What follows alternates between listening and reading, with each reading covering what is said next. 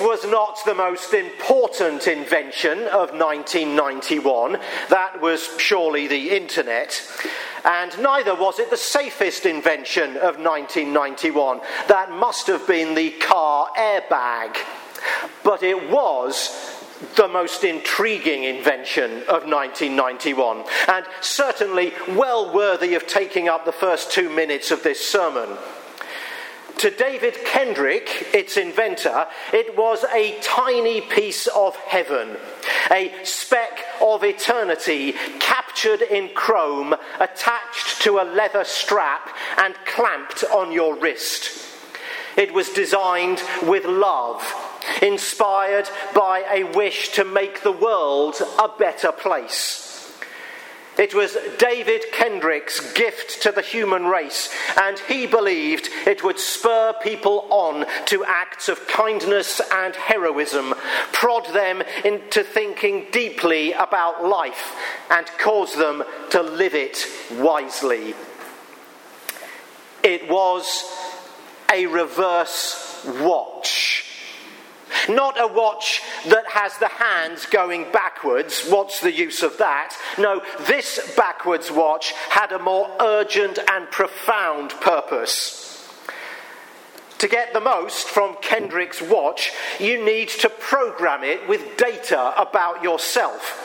Information like your health, family illnesses, your diet, lifestyle, and so on.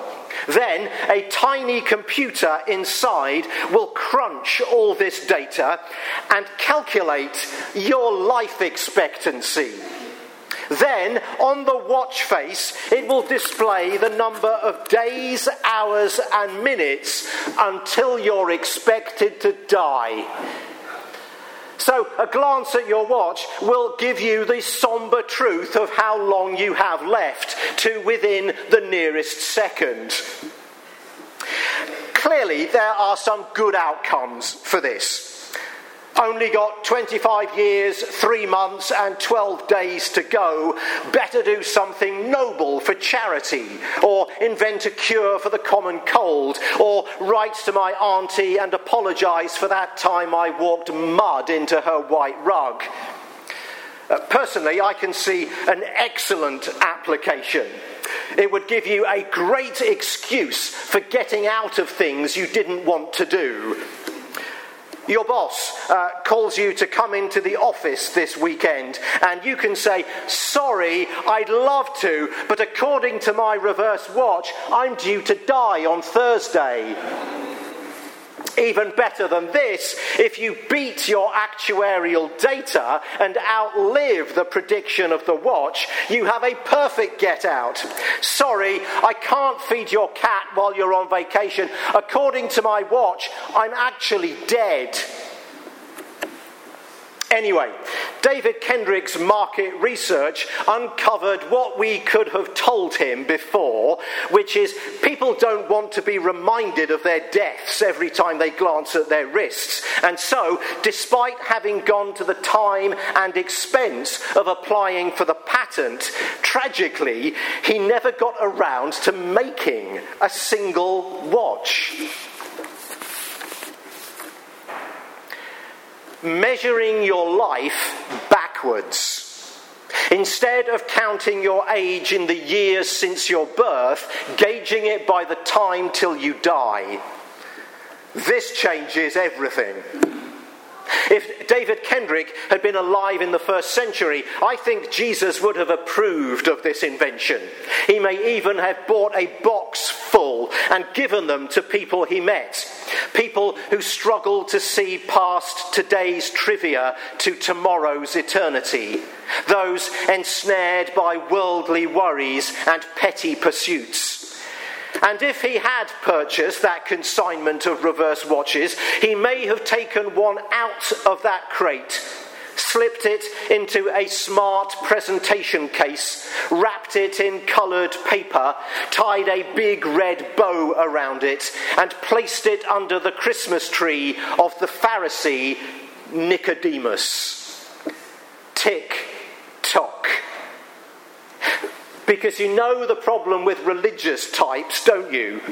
They can get things out of perspective and out of proportion.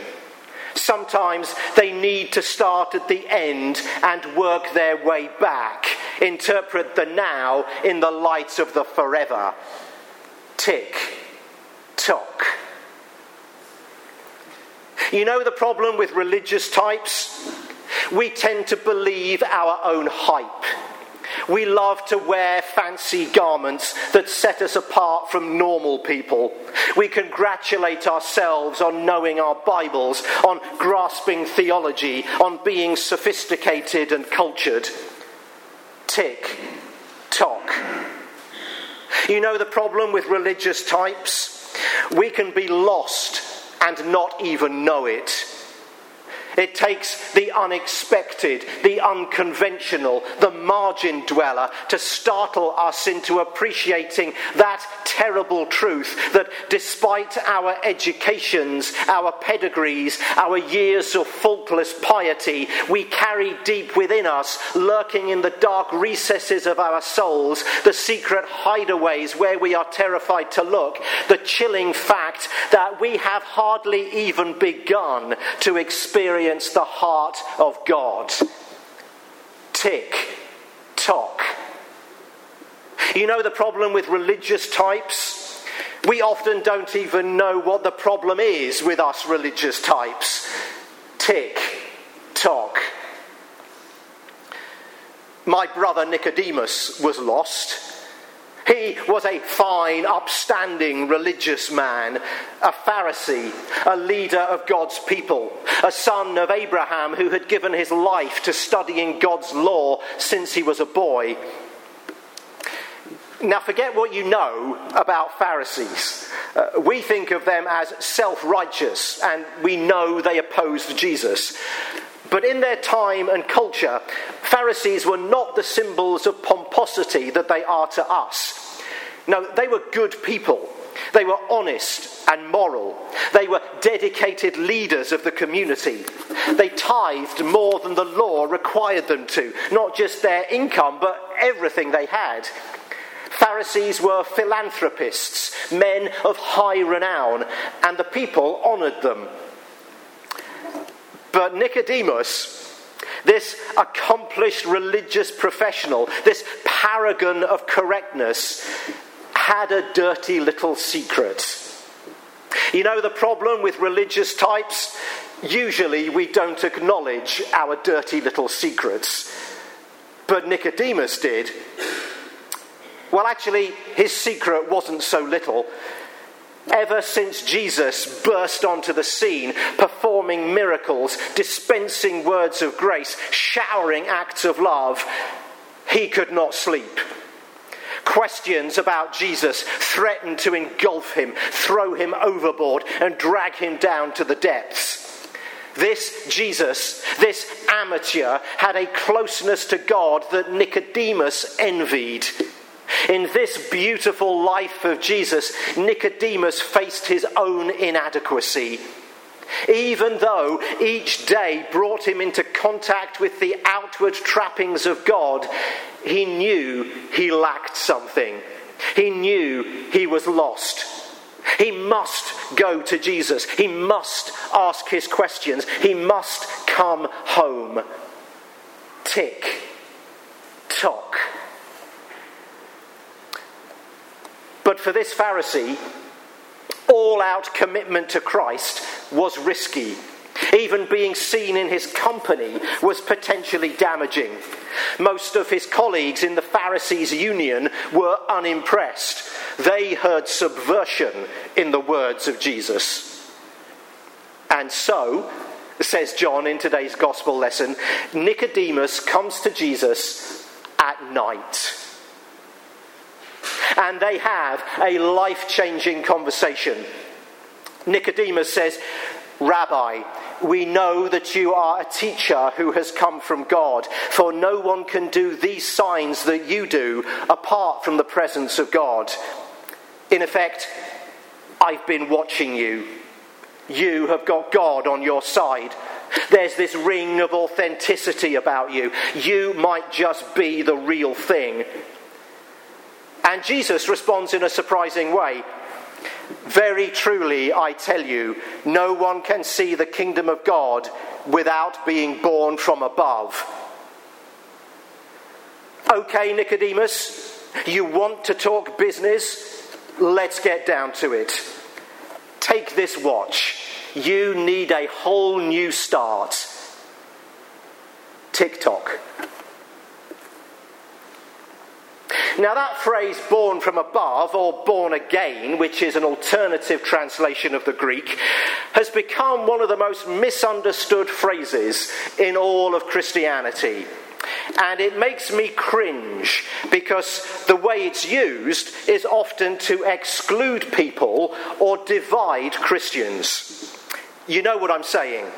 There are born again Christians who are enthusiastic, extroverted, and have made a memorable conversion experience.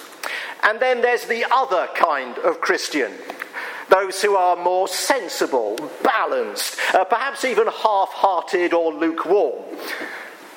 And you know what kind we are, don't you? Episcopalians have many faults, but enthusiasm is not one of them.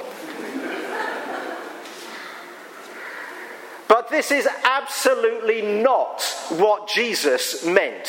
God does not divide Christians between born again and normal.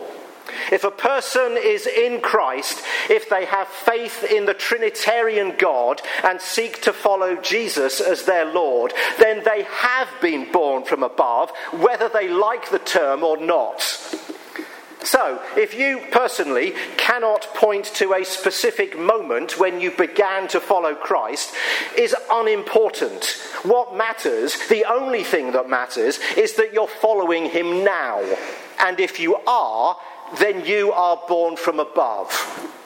Live with it. At times, I get lost. I make poor decisions. I make wrong turns, turn off the GPS, God's positioning system, and decide I can find my own way. And I'm in good company a great Episcopal writer and preacher named Barbara Brown Taylor talks about her own getting lost. She says, In my life, I have lost my way more times than I can count. I have set out to be married and ended up divorced. I have set out to live in New England and ended up in Georgia. When I was 30, I set out to be a parish priest, planning to spend the rest of my life caring for souls in any congregation that would have me. Almost 30 years later, I teach school. While none of these displacements was pleasant at first, I would not give a single one of them back. I have found things while I was lost that I might never have discovered if I had stayed on the path. I have lived through parts of life that no one in her right mind would ever willingly have chosen, finding enough overlooked treasure in them to outweigh my projected wages in the life I had planned. These are just a few of the reasons that I have decided to stop fighting the prospect of getting lost and engage it as a spiritual practice instead. The Bible is a great help to me in this practice since it reminds me that God does some of God's best work with people who are truly, seriously lost. You know what's good about religious types? Sometimes we get it right. Sometimes, in our lostness, we go to Christ. We offload our questions, our doubts, our frailties, our mistakes. Sometimes it takes a long time to receive our healing, but receive it we do. Tick, tock. You see, chapter 3 of his gospel is not the only time John tells us about Nicodemus. He turns up again at the trial of Jesus. defending the Messiah against the, bla- the accusations of blasphemy levelled by his Pharisee colleagues. And then the next day, after Jesus has been crucified, a man named Joseph of Arimathea comes and takes the body of Jesus from the cross. But he doesn't do it alone. He has a friend with him, a Pharisee, Nicodemus the man who in chapter 3 was so lost and so earnestly looking for God, by chapter 19, gloriously, magnificently, had unwrapped his reverse watch, got his life into perspective, and become a follower of Christ. The man who had been so concerned with religious purity at the beginning of the story was now making himself ritually unclean by touching a corpse. He who had been afraid to be seen with Jesus was now exposing himself to ridicule and worse by burying him. Nicodemus had met Christ. He'd found his way home, and life was never going to be the same again. Tick, tock.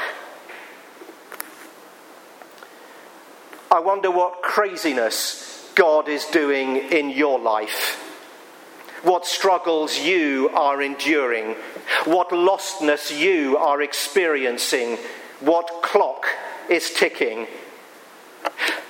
Hear the word of the Lord through our brother Nicodemus. Embrace whatever madness God is doing.